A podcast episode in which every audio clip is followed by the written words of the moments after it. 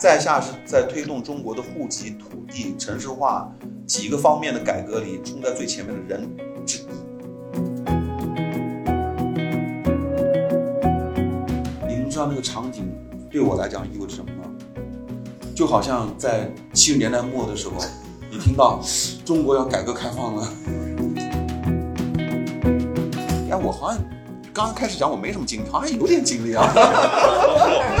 这个经历很经历，我突然发现我是个有故事的人。我在参加那些讨论，我是最年轻的。其实，在这个层面，我永远是最年轻的。我们终将逝去，世界将交给你们，你还有理由悲观？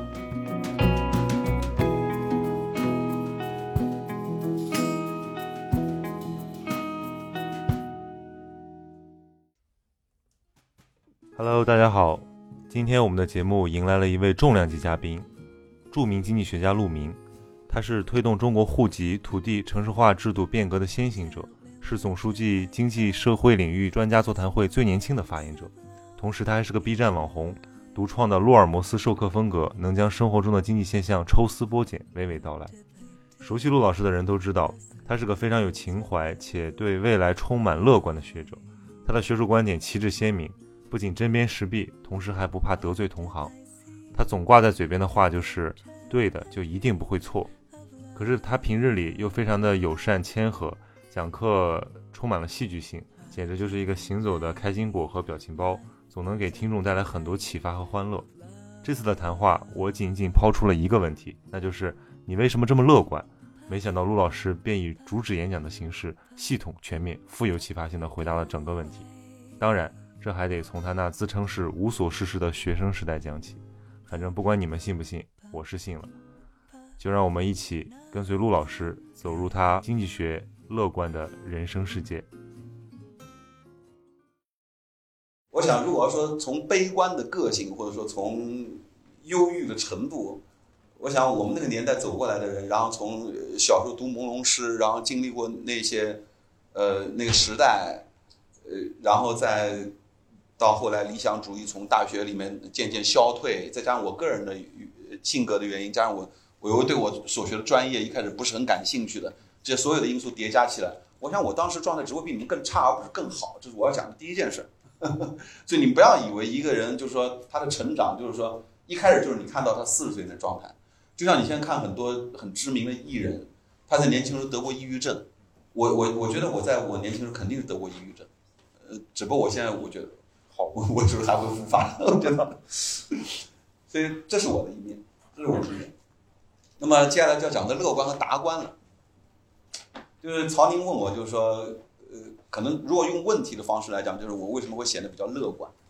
啊，也许就是从昨天啊到现在啊，你们可能给你们印象就是我比较乐观，或者说达观。我更加愿意用达观这个词。我觉得有几个因素是会让我乐观起来的。第一个呢，还是要从自己的知识架构开始讲起。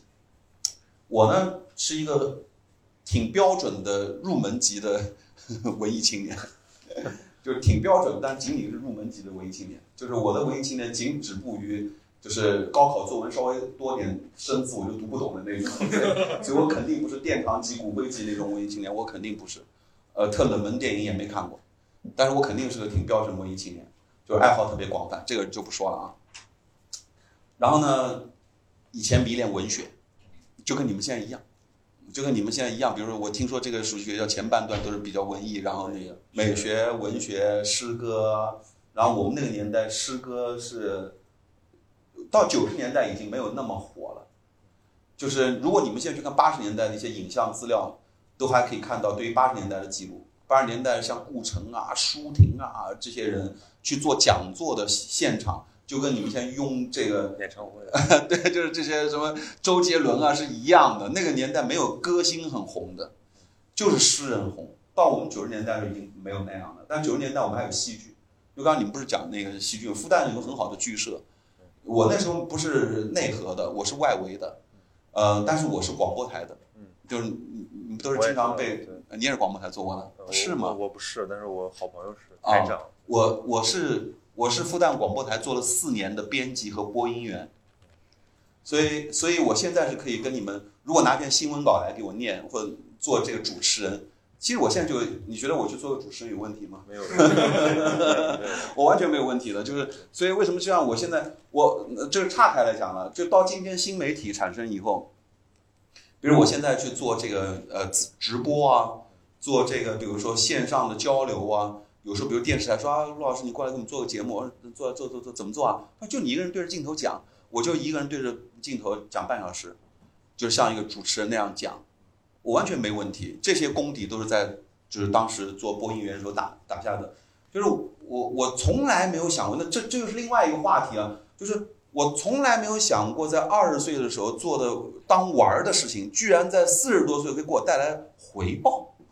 我从来没想过这事儿，因为当时做的那个播音员，纯粹是觉得我自己班上同学不好玩儿，所以我就觉得播音员，那就是我们的广播台那些人，就是有有新闻系的，呃，顺便插一句，劳春燕就比我高一级，我跟劳春燕是就是我们一起做节目，我没有跟他在同一个节目组里过，但是我我差一点就走那条路，我差一我当时在大学里就是大三大四的时候有全上海市的那个是呃广播节目的大奖赛，我们那个小组是第一名，所以我当时就是如果要是我不读硕士的话，其实我可能就是去做那个电视台或者电台。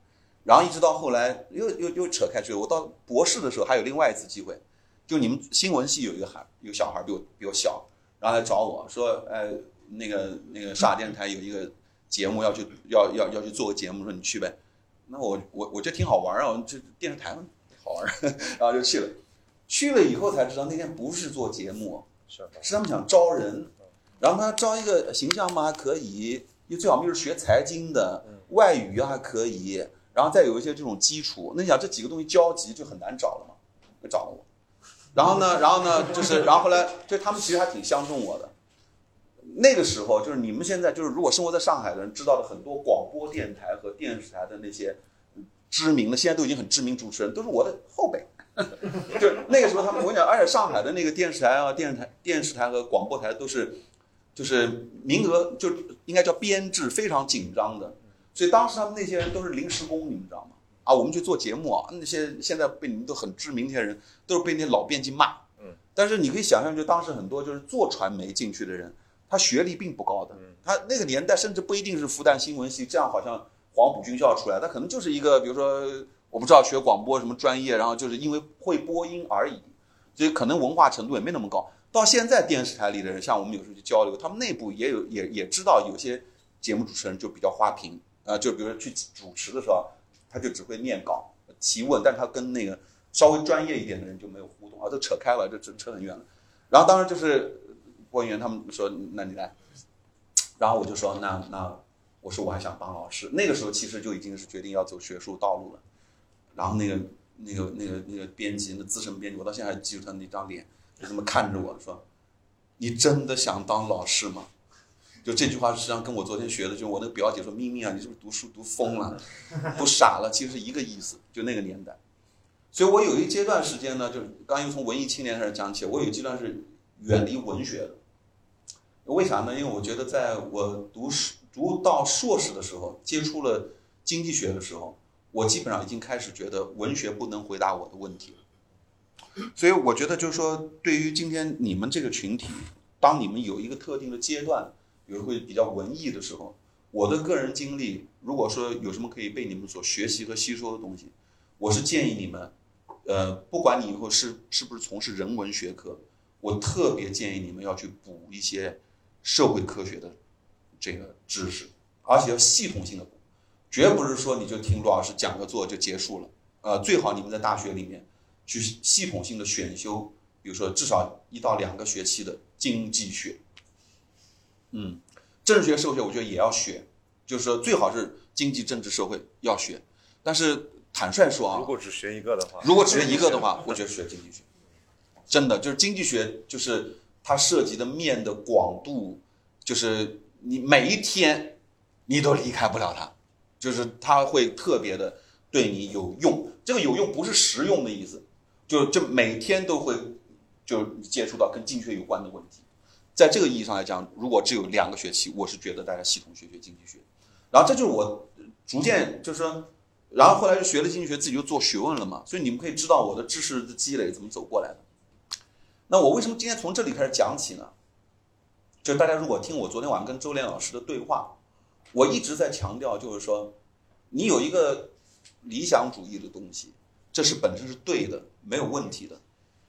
你做任何的职业，你都会在你的职业的那个发展道路上会碰到共同的问题，啊，比如说今天我跟学技术的出身的朋友一起吃中饭，等到你做技术做到，比如像互联网做到这个区块链，你到最后碰到的问题绝不是技术问题，呃，就是一定是社会科学问题。当然，有的时候一定人文精神是非常重要的，就这些综合的素养是非常重要的。但是，你你你有有多少时间是跟你去喊口号的？就这是我昨天其实讲那个意思，就是你不能你碰到每一个问题就是啊喊一通口号，呃这个主义那主义喊一天，没有用的。就是你到那个东西具体问题摆在你面前的时候，你一定是要去考虑你的解决方案是什么。而且你的你面前可能摆着两到三个备选方案。昨天我举了留守儿童的例子。那么既然有两到三个备选方案的时候，就一定会涉及到哪个比另外一个可能更好的时候。这个更好有很多意义，是长久的更好，还是短期的更好，还不一样的，对吧？那这时候你怎么去做决策？怎么去推进？小到自己的生活和工作，大到整个社会的发展，都需要你。有一套分析工具和思维的方式，在这个意义上来讲，就是我后来的知识的积累是沿着社会科学这条路走。当然，走走走走，经济学走走走，觉得经济学不能回答我问题的，然后我去，我会，我其实读书的时候就很多，比如社会学啊、政治学的朋友，到现在都是很好的朋友。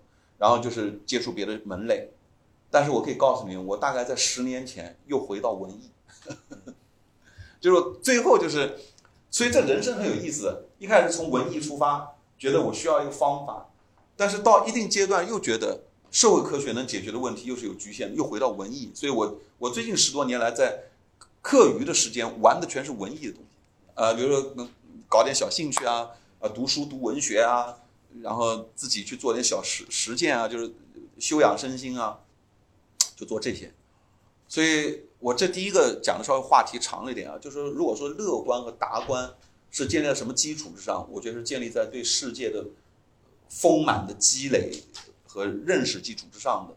你知道了这些东西以后呢，就是我昨天用了另外一个词，就是你知道了这个社会发展的规律以后，你就知道没有什么值得你怕的，没有什么特别值得你担忧的。甚至到什么时候呢？就是昨天因为我也讲到另外一个事儿，因为我们搞社会科学的人，然后就面临很多争论。比如说明天我给大家上课的时候呢。会一上来就会讲现在中国发生的很多当下正在发生的政策上的一些调整和变化，这些调整都跟我有关，啊，我明天会在课里面跟你讲到，在下是在推动中国的户籍、土地、城市化几个方面的改革里冲在最前面的人之一，啊，我不敢说最前面，但肯定是之一了。你在中国如果要是在呃刚才我讲的几个领域里面列三到五个人或者十个人，那里面一定是包括我的。但我讲这话，我现在觉得很骄傲，对吧？你们也可能觉得我有骄傲，但是你们知道吗？如果这时光倒流十年，或者五年，或者三年，都还有人就是通过我的朋友带话给我，说你让陆明啊最好少讲讲，明白吗？然后我在上课的时候，我在上课的时候，这个讲到关于一些呃，比如说。中国现在的一些问题，我们所提的一些改革的政策的建议，然后我们有些学生就说：“陆老师，你讲这些东西好像好像不会做吧？”我说：“你别担心，这个对的东西啊，它就不会错；那个错的东西，它就不会对。”我三年前还在讲这话，三年前还在讲这话，然后比如说前年开始到去年。当整个政策发生重大变化的时候，现在我的说法变成很主流的时候，我甚至都觉得，这是不是来的太快了一点？其中我给你们描描述一个场景啊，就去年的八月二十九号啊，八月二十六号，就是一个一年前的大概这个时候，就是中国开了一个非常重要的会，明天我一上来就会讲这个，就是呃中央财经委员会第五次会议。然后那天我是在吃在家里吃中饭，那天我就一个人吃中饭。那我吃中饭的时候，我家饭桌边上有一个很小的电视，我每天吃中饭就是打开电视边看新闻，把时间利用起来。然后电视上在播啊，中共中央召开这个中央财经委员会第五次会议，呃，第五次会议讲了这个那个这个那个这个那个这个那个，你们知道那个场景对我来讲意味着什么吗？就好像在七十年代末的时候，你听到中国要改革开放了。啊！我当时这个，我我我没有这个接下来像这什么眼泪水哗哗的流，哦，没有没有，但是差不多，真差不多了。就你们去体会，你们脑补那个场景，我一个人在家里吃着饭，然后电视上这种很平静的播。所以我举这些人生的经历，哎，我好像刚刚开始讲我没什么经历，好像有点经历啊。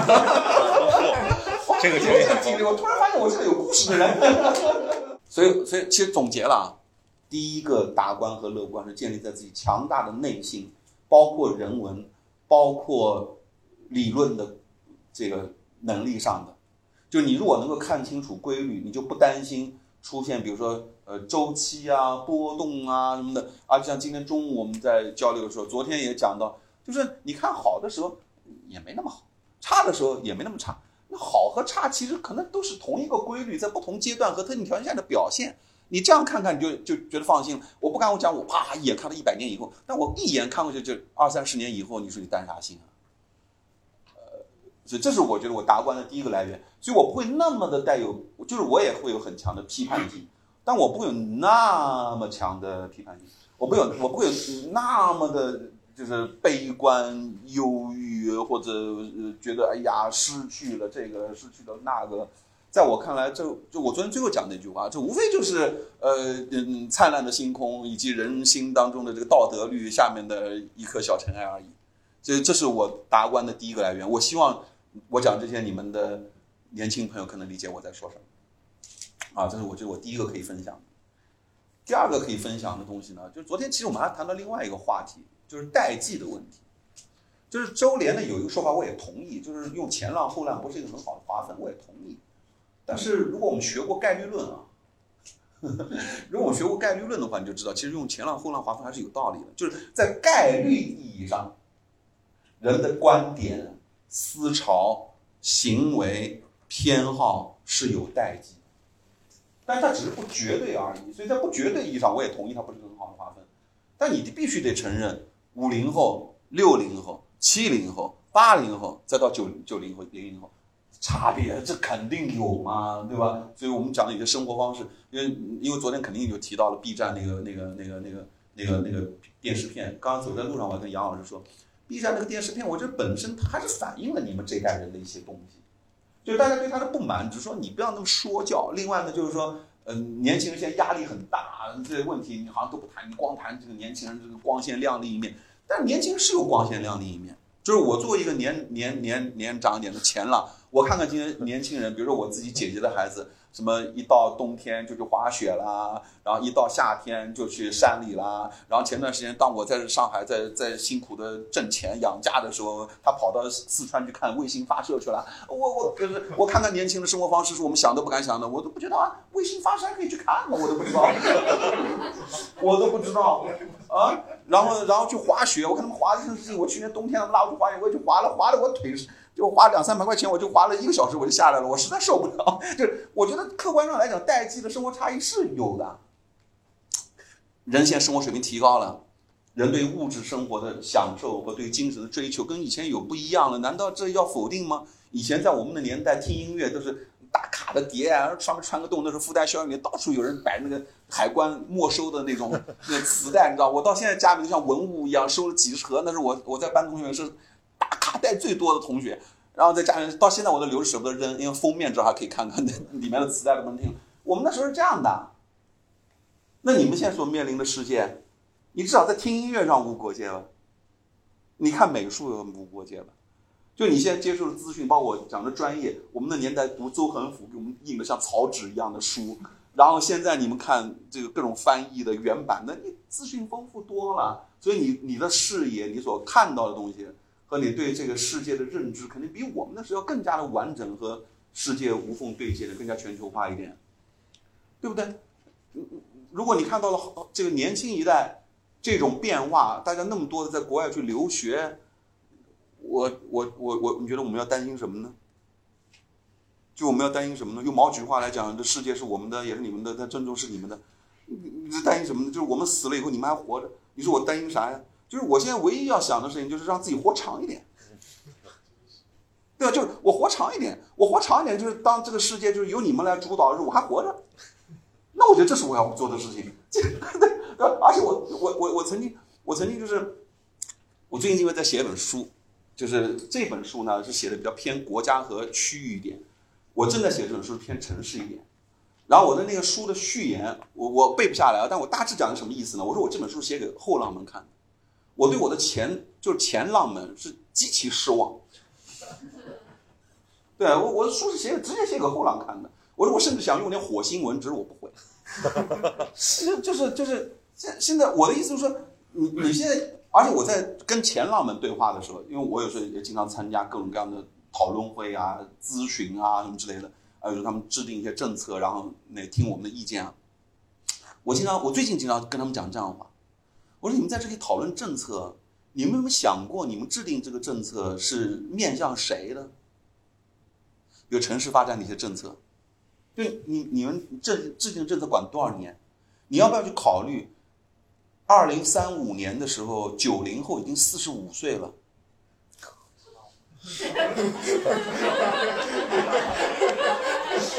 是吗？是我我我我这讲的不对吗？二零三五年就在你的面前，二零三五年是九零后是四十五岁，然后你像我在参加那些讨论，我是最年轻的。其实，在这个层面，我永远是最年轻的。就是我我我我永远就是在就是比如说凭什么 title，这就是我骄傲的另外就我凭 title 啊，凭什么干嘛？就我永远是那最年轻的，我那小弟弟，所以那都比我大。我说你们，我我说你们有没有想过，你们制定这个政策，等到这些政策实施啊，慢慢改变这个世界，你们都退休了。他说的不好听的，人都已经都拜拜了，有的见到。对，你们在这里讨论这些东西，讨论的口沫横飞。你们有没有知道年轻人在怎么生活？他们在想什么？你们有问过他们的需求是什么？啊，我们对很多政政策的制定还在想象当中。就我老跟我说，七零后都小时候玩泥巴团长大的，啪地上一摔一炮特响。那时候我们就是年轻人玩那个。现在年轻人就什么？我这个滑雪，嗯。怎么看那个？你你制定了政策，你都这制定给谁呀？对我经常这么嘲笑他们啊。那你说我担心啥？这是我第二个信心的来源，就是我我始终相信这个社会，就是它是有一种你愿意接受也得接受，你不愿意接受你也得接受，它是往前的动力。所以所以昨天我讲的那个那话里面呢。我我后面不是讲我我我也觉得很孤独，我站我坐那里我觉得很孤独，就我总觉得我讲的有些话是不是大家听不懂？我不知道你们听懂了多少。就是说我们不要太多去指责年轻人，有就像很多前浪讲的那样，哎呀，你看今天大家阅读碎片化，你看大家没有这个心思沉下心来去看大部头的著作，这是年轻人的权利。就是我有了新的技术，我为什么不在地铁上看手机？然后我在挤地铁的时候，我充分利用了时间，这难道不应该表扬吗？但是我们看到的往往是啊，你看啊，他们就一天到晚盯着手机，所以只看网上的文章。其实真正有鉴别这个审美能力的人，他是同样看手机的，看的也跟别人不一样。你担心啥？就像我要去听听百家讲坛，我觉得我挺高雅的。我觉得这个东西没有必要太多太多担心，好的东西就是在那里，嗯，就是人类的经典，那么几千年下来那些文化的瑰宝，它就在那里，你完全不必要担心。现在年轻人，比如说因为有了新的技术，当然互联网给我们带来很多的问题，这问题是需要去思考的。但是新的技术、新的传播模式，它现在反而是去精英化。我个人是拥抱去精英化的，尽管去精英化有很多问题。但是我觉得现在精英最可怕的问题是什么？由于他们面临的去精英化的这种这种冲击，他们反对这个，他们想把这个话语权掌握在手里。但我肯定不是，我我我我我拥抱我拥抱这个技术，我拥抱这个去精英化，凭什么就让你少数几个人，你多读点书，你拥有话语权啊？精英有精英的优点啊，比如说你可能看得长、看得远、看得广，呃，然后你读了书，你知道这个理由那个理由。但是我还是觉得，就是特别是我搞社会科学的人，就是我昨天讲的话是真是真心的，就是我们讲了那么多的理论，发了那么多的 paper，你在面临到现在那些问题的时候呢，我昨天举了国际贸易那个例子，你到底为这个社会贡献了啥呀？啊，你说如果你研究原子弹，你说我研究这东西只要五个人看得懂就行了，三个人也行。我们现在在搞经济学里面啊，就是我只讲批评我的同行，我们有一个开玩笑的话。说我们的这个文章写的就三个人读，一个你自己，一个编辑，一个审稿人。我觉得学问做到这个份上，好像对我没啥吸引力。我觉得，就是如果如果这就叫精英的话语权，这就叫让你整一通概念，然后让大家来听你的，把它搞得云里雾里的，最后就是我昨天讲的，最后还被被文盲打败了。就打败你的不是同行，是文盲。就是就就就那意思，所以我对这些东西我还是比较乐观，我觉得比较乐观。就这种扁平化的世界，无墙无国界的世界，资讯的全球范围内的流通，加上人的生活方式的多元化，就是你承认也得承认，你不承认也得承认。因为什么？因为这是人性，就是人在比较。呃，这个穷的时候，他就想吃和穿，啊，这时候你很容易把大家就呃统一到一个目标里来，就是我们吃饱，我们穿暖吧，你号召大家一起去追求这个，我觉得可以。然后你到了一定阶段的时候，你就很难这样做。到一定阶，这就是客观规律。所以你说我担心啥呀？对吧？再比如，你看我讨论城市化啊，我讨论城市化的问题，就我面临很多这个反对。包括我想，你们就是在座各位同学，如果你们比如说没有专门去思考过关于城市化的问题或者大城市化的问题的时候，包括像最近这个疫情，疫情完了以后，就有一些人就说，你看你以前发展大城市，你看武汉爆发了疫情啊，这个就又把这个归结为所谓叫大城市不好。我说你们都说这些，就是我就问你两件事儿，我们从人性出发，对吧？就从人性出发，第一，人。越来越富裕以后，对服务的这个需求是越高了还是越低了？越高了，有没有人不同意？基本上是共识吧，就是你钱多了，就是会花费更多钱到服务上面，而且服务除了刚刚讲的数量多，你会要求更高的质量，同意吧？更多样性，同意吗？同意的。第二句话，绝大多数服务业不可运输，同意吗？同意的，够了。城市比农村好，大城市比小城市好，大城市市中心比郊区好就行了。你看，笑了，吧，同学们笑了。所以你看，就很多大道至简，不需要什么很高深的概念的，就是经济学直面人的需求。就你，你只要是个人，你就有就是这样。而且，而且我们还相信什么呢？就是规律是由绝大多数人的偏好。驱动的，就你别在那里喊，你别在那里反对这反对那，反正就是个人的偏好和社会规律是两样的。比如说啊，我就以我自己为例，我是个特别喜欢安静的人，尽管我现在这里面有点像脱口秀样子讲话，但其实我是个特别喜欢安静的人。但是我喜欢安静，我喜欢农村，并不意味着别人要跟着我走，这是这是差别。就搞社会科学、搞人文科学的人。的差别，你一定要明白这个道理。搞人文的，你可以说我喜欢，我不 care 你，只要我喜欢就可以。搞艺术也是这样的，搞社会科学，你喜欢什么和规律什么是两码事，你一定要清楚这一点。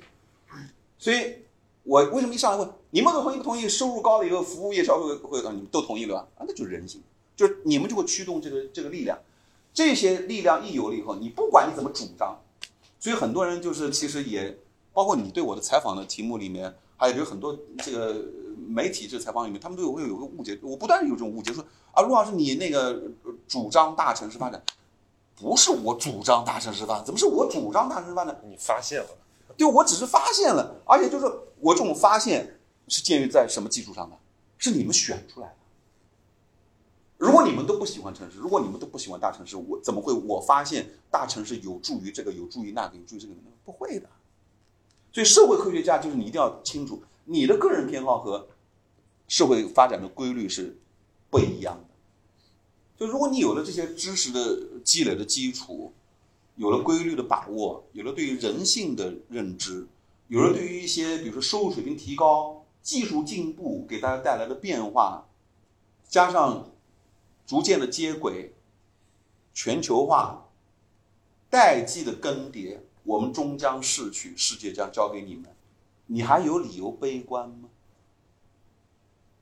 对吧？这就是我的基本的大观的来源。买一送一，谈一个问题，谈谈房子，因为我想你们肯定很感兴趣。你们这个九零后、零零零零后面对的这个问题，最重要的问题就是房子的压力。我现在已经感受到这种痛苦，是吧？我单位领导已经说，要不考虑在广州买个房。啊，我就回头想了一下，我想没没有考虑空间。来，这个我们就当做是明天上课这个之前的预演，然后让你们来看一看一个著名经济学家是如何用大白话讲到让你们。哪怕没有一点点的经济学基础，都能听到很深奥的道理的。你们前面不是讲到就是买房压力很大吗？首先这是个客观事实。我接着讲的话，从从来不否定这句话，就你们压力很大。但让我们换一个角度来看这件事情，你们有没有想过，你们压力大其实有可能是个好事？哎，你看眉头皱起来了，因为你听，因为听错。你有没有觉得你们压力大有可能是个好事？啊，你看，我们来啊，那我为什么这样说呢？你就这样想，你们压力大是不是就因为你们爸爸妈妈买了房子嘞？就就你们的上一代买了房子啊，顺便说一句，今天吃饭时候很受打击，有个小朋友跟我说，他爸还比我小两岁，是吧？从代际的角度来讲，你们现在压力大，就因为你们上一代买了房子嘛。是不是？啊，那我们来问一个问题：你们的上一代为什么会去买房子？不，你直接的回答就是给你们。但是在这之前，他买房子一定是因为他预期你们下一代的收入会上涨。你想，你这样想啊？房价是怎么决定的？房价有两个因素决定的：第一，当下的收入。你当下收入低，那房价就低；当下收入高，房价就高。第二，未来收入增长趋势。你这样想，如果房子没有没有增值空间的话，没有房价上涨的空间的话，你房子就只能用来住嘛？那你房子用来住的话，就只跟当下收入有关，就跟未来没关系了。但问题是，房子是有投资功能的，就你可以今天买了，可以呃做遗产。也可以未来卖掉，所以它是个投资品。那么投资品你做投资的呀？投资品，哎，你你你买什么东西作为投资品啊？你一定要预期未来它价格可以上涨，你才去买嘛。那我前面有讲过，今天的房价取决于今天的收入，那明天的房价取决于谁的收入啊？不是取决于你们的收入吗？哎，如果要是今天的房价是跟明天你们的收入增长趋势脱钩的，那你们的爸妈已经买房子买错了。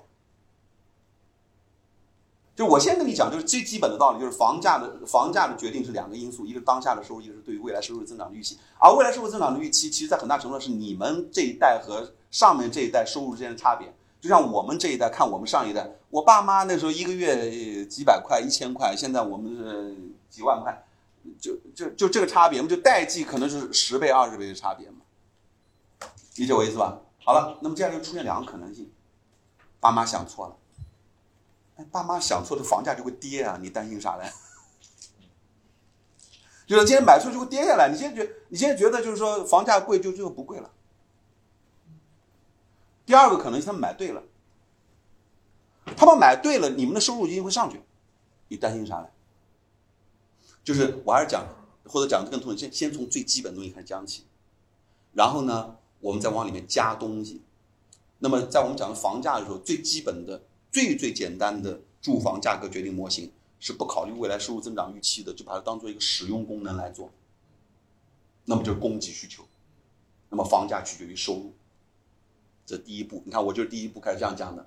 第二步往里面加东西了，加什么呢？我加这个房价有可能是往未来往上涨的，那往未来往上涨的房价为什么往上涨呢？是跟你们的收入跟父母收入之间的差别有关的。就你们差别越大的房价上涨空间越大，那么它成了一个资产了。到了这一步，我就可以推了，我已经可以推了，推出什么呢？要么他们买错了，房价会跌下来，到时候你们去解盘；要么他买对了，你们收入会涨上去。明白我意思？然后再往里面加，听明白吧？往里面加什么呢？可以加几个东西。第一，谁买？你看啊，我们过去呢，那是这样啊。我讲到刚才这句话的时候，我已经告诉你，作为一代人来讲，你其实没有什么好忧虑的。你要忧虑的东西什么呢？就你在你这一代人里，你是不是能够处在收入平均线以上？因为不可能所有人买得起房子，明白我意思吧？所以你只要你只要你的收入是在你这一代人里的平均线以上，最后你终于会成为那个接盘者。但是你的确呢，从代际的角度来讲，比如说六零后住别墅，七零后大平层，八零后开始两室一厅，然后九零后开始慢慢慢慢就，是不不是不是不是不是就你不不是是这样是这样，买房子的年龄会越来越晚。买的会越来越小，但是你要知道，发达国家就是这样的。然后住房自有率会下来，就是有大量的年轻人租房子，但发达国家是这个样子，发达国家可能就是就是住房拥有率是百分之四十。所以，所以你们今天值得就是在焦虑的一些问题，其实只是说，在中国的发展过程当中，发展的红利被前浪拥有了。但是前浪为什么能拥拥有这个发展的红利呢？因为后浪的收入涨上去了，明白我意思？但是在这个代际的问题上，就是我的意思就是你要想明白两条：第一条，你在代内，你要成为那个收入更高的人；在代际，你这样想啊，你们的爸妈就是我们这辈，我们比你们苦多了，我没有什么这个休息的去看火箭。我们的爸妈又比我们苦多了。我们的爸妈年轻人没吃饱，后来又这个很苦，所以老一代的人通过资产增值效应分享了年轻一代的收入增长红利，通过住房这个这个这个中间，通过资产增值效应来获得。那在这个意义上来讲呢，我觉得你们忧虑可以小一点了。真正值得忧虑的问题是什么？就是这个这个资产增值效应，它不是平均的分配给每一个人的。那么给谁得到了呢？富人、发达地区的人，比如上海人、北京人，还有相对于农村的城里人。那么在代际之间，就如果正好你的那个父母是属于比如说小城市的。农村的家庭背景不好的，甚至有些年轻朋友可能单亲，那么在这个过程当中，你绝对是吃亏的。那么，那么这里面呢，就是说，从社会角度来讲，怎么解决问题？从你们个人角度怎么解决问题？我觉得就是分开讨论。从个人解决问题，我觉得第一平和一点，把陆老师讲的道理想明白以后，你我觉得你没有必要那么激动。就社会发展一定是这个样子，对吧？第二，你争取在你这一代人里面。就当大家都推迟买房，平均来看，这代人推推迟买房，那么你你早买，你早入市，你你你你投资正确，就是我应该买了是吧？如果你要决定买的话，你现在不买更待何时啊？尤其是在一线城市的话，早晚要买。那那这里面还这完这里面还要会涉及到，就是你在哪买的问题嘛？那这里面就又涉及到争论了，又涉及到城市化。和农村的问题啊，你看很有意思啊。有些人说：“哎呀，农村多好啊！”但他住在北京的，然后说：“哎呀，上海房子是有泡沫的。”那他怎么把上海房子给卖掉呢？你如果是喊上海房子有泡沫，你现在应该正当此时卖房子，然后到哪去买呢？不是中国有一个城市叫鹤岗，那个房子一一千一万块钱一套，你把上海房子卖掉，在那里可以买一千套啊，可以买个楼盘，你可以买个楼盘，你为什么不去呢？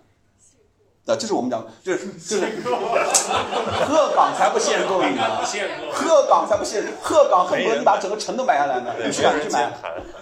你知道吗？所以我的意思就是说，你把这个逻辑梳理清楚，你说下面的问题什么呢？就是是谁买的，就是它这个收益分配是不一样的。那么个人层面是我刚刚讲到，你努力让自己的收入增长，然后努力让自己的投资正确，不要买错房子。那么国家层面考虑什么？考虑再分配问题。那么物业税逻辑出来了，遗产税逻辑出来了，理解吧？然后再往里面再加什么呢？再加你刚刚讲那套。你你你刚刚讲的一个点，就有很多稀里糊涂的，别人买就我也买，别人卖我也卖，这个国家帮不了你，明白吧？比如我的学生啊，我的学生，温州人，他他他爸妈突然有一天决定到贵州去买房子去了，然后学生跟他说，贵州不能买，他爸妈说你懂骗，进去博士读了又没啥用，我的学生跟我说。我在我们家最没有话语权，因为他们家全是大老板，只有他一个是读书人，就是读书人最没有话语权的。然后他爸妈就跑到贵州去买楼盘。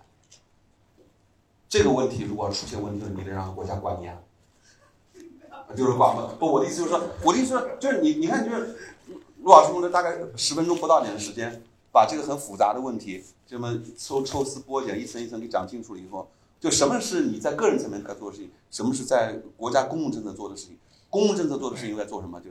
讲完了，就又顺便买一送一，举了一个很特别的例子啊，跟你讲，就你把这个问题想明白以后，你说你焦虑有啥用？或者说你焦虑，最后你能你能就是比如说，就像我们有的时候，这个我我我公共场合就问那个问题啊，大家觉得房价贵不贵？觉得房价贵。那你觉得国家应该管制房子房价？你看啊，就我们没有那个理论的熏陶的时候，很多人直接就说应该管房价。那我因为我因为这就是今天我协上完，明天我上完课还讲不到这个问题啊。我在 B 站有个专门的直播，就讨论那个，就是你们可以找到那个视频的。我专门讲房子的，我就跟你们讲到，如果要是因为供给不足的因素导致的房价上涨，你用管制需求的方式去打压房子，会导致什么问题？是会导致大家更多的人买不到房子，以及一大堆腐败、呃质量差一堆问题。这就是受过社会科学的训练。和没受过社会科学训练的人的差异。我跟你们讲到中国房产还有另外一个，我在前面这个我讲这套东西没有覆盖到的东西是什么呢？就是叫供求的空间错配。什么意思呢？它越是在有需求的地方，越不造房子；越在没需求的地方，造很多，也造很多房子。然后呃，就比如最近的这独山县啊，呃，鹤岗啊这地方，那为什么呢？因为曾经有过一段时间，我们要追求区域间平衡发展。你看，那那那，我在话题又又又岔开来啊！如果你没有社会科学训练，先喊口号啊！啊，我们是个统一的国家，我们要发展平衡。那我就问你，怎么平衡啊？那我有两个选择。好，从现在开始不用报情报了，端坐一下。那我有两个办法。那么。我我我在明后天的课里面会告诉你，移民非常重要，就被称之为叫动钱的政策。那么还有一个办法，我就给资源嘛，哪里穷我就给资源嘛。但是问题是，人口流动的方向是不是有规律趋势的？如果人口流动的方向是从农村到城市，城市到大城市，大城市到市中心，那么你资源应该是跟着人走，来增加供应嘛。但如果你反过来，说我偏不。哪里人多，我要限制，因为我觉得人多了，城市太大了，然后人流出的地方我要鼓励，那你会导致什么问题啊？就是需求供给是错配的嘛，我们叫 misallocation 嘛，是错配的嘛。那这时候对整个国家的经济增长它就会有负面影响嘛。那这又是一个例证，告诉你们，就是你喊口号容易，平衡发展，但你有不同的方案的选择，你需要社会科学的理论的。好，我顺便还要谈一个什么问题呢？其实这两天因为在交流过程当中。我也跟你们就是，比如说讨论问题啊，我也知道你们在想什么，因为可能很多的老师和同学会问一个问题，就是当我们面临公共政策的时候，比如说有时候你，公共政策可能会出现失误，那么这些公共政策的失误，是因为他在布一个很大的局，这这是一种非常流行的观点。嗯，还是因为他们真不明白呢？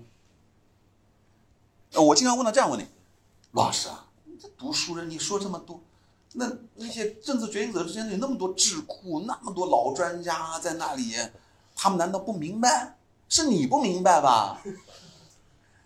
就如果你真相信这个逻辑吧，他怎么会变呢？他应该不变啊，他应该一直坚持到突然那个大局解开来，哇，你觉得太神了？你怎么没等到那天它就变了呢？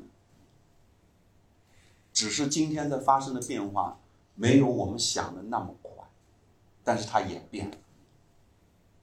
那比如说土地变了呀，它允许那就我上课跟你讲到所谓叫建设用地指标的跨地区流转的制度，这个就是我前面讲到，我提了十年，终于现在实现了。而且我前两天到山西调研，现在实现推进的速度比我想象的快，它在变。但是呢，你要说跟我们所讲的理想，啊，我说喊口号嘛，那还有句。但是我就在这很具体的例子里，其实我已经在跟你们讲什么呢？就你，如果你知道什么是好的状态，就是昨天我们讲的理想，你知道这背后的规律的趋势，你就知道你的政策方向怎么才能接近你的理想。否则你光喊啊，居住有其屋，平等，那那造房子吧。啊，农村那么多，那很多人这样，你看农村那么落后，人在空心村啊，就为什么呢？因为他们福福利不好，所以应该给他们呃加大投资，呃加大养老院，加大学校。